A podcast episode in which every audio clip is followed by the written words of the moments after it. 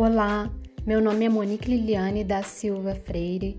Nesse podcast será apresentado o trabalho da disciplina prática como componente curricular PCC5 da professora Renata Santos.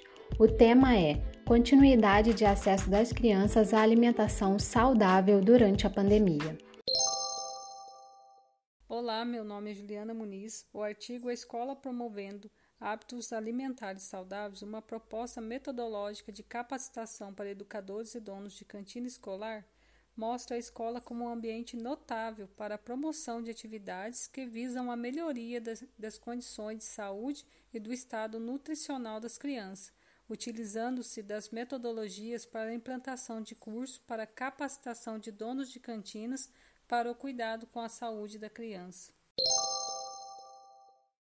Olá, meu nome é Natália Silva. O artigo Hortas Pedagógicas, análise de artigos publicados em periódicos e congressos, considera a relevância das ações educativas com o uso da horta escolar, sendo capaz de fornecer alimentos saudáveis, isentos de produtos químicos na merenda e promover a interação do assunto ecológico a toda a comunidade escolar além de influenciar positivamente os hábitos alimentares em idade precoce.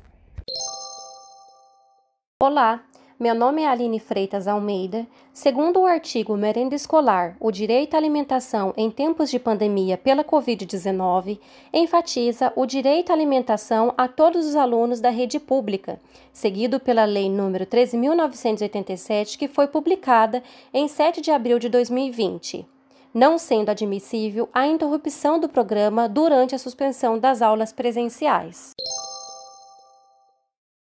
Olá, meu nome é Luciene Ferreira. O artigo Desafios na execução do Programa Nacional de Alimentação Escolar durante a pandemia pelo Covid-19 traz um panorama sobre a continuidade do Programa Nacional de Alimentação nas escolas e os novos desafios.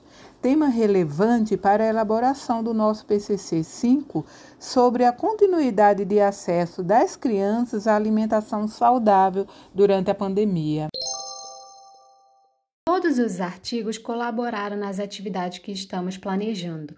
O primeiro artigo nos trouxe uma visão sobre a necessidade de capacitação dos profissionais que lidam com a alimentação escolar.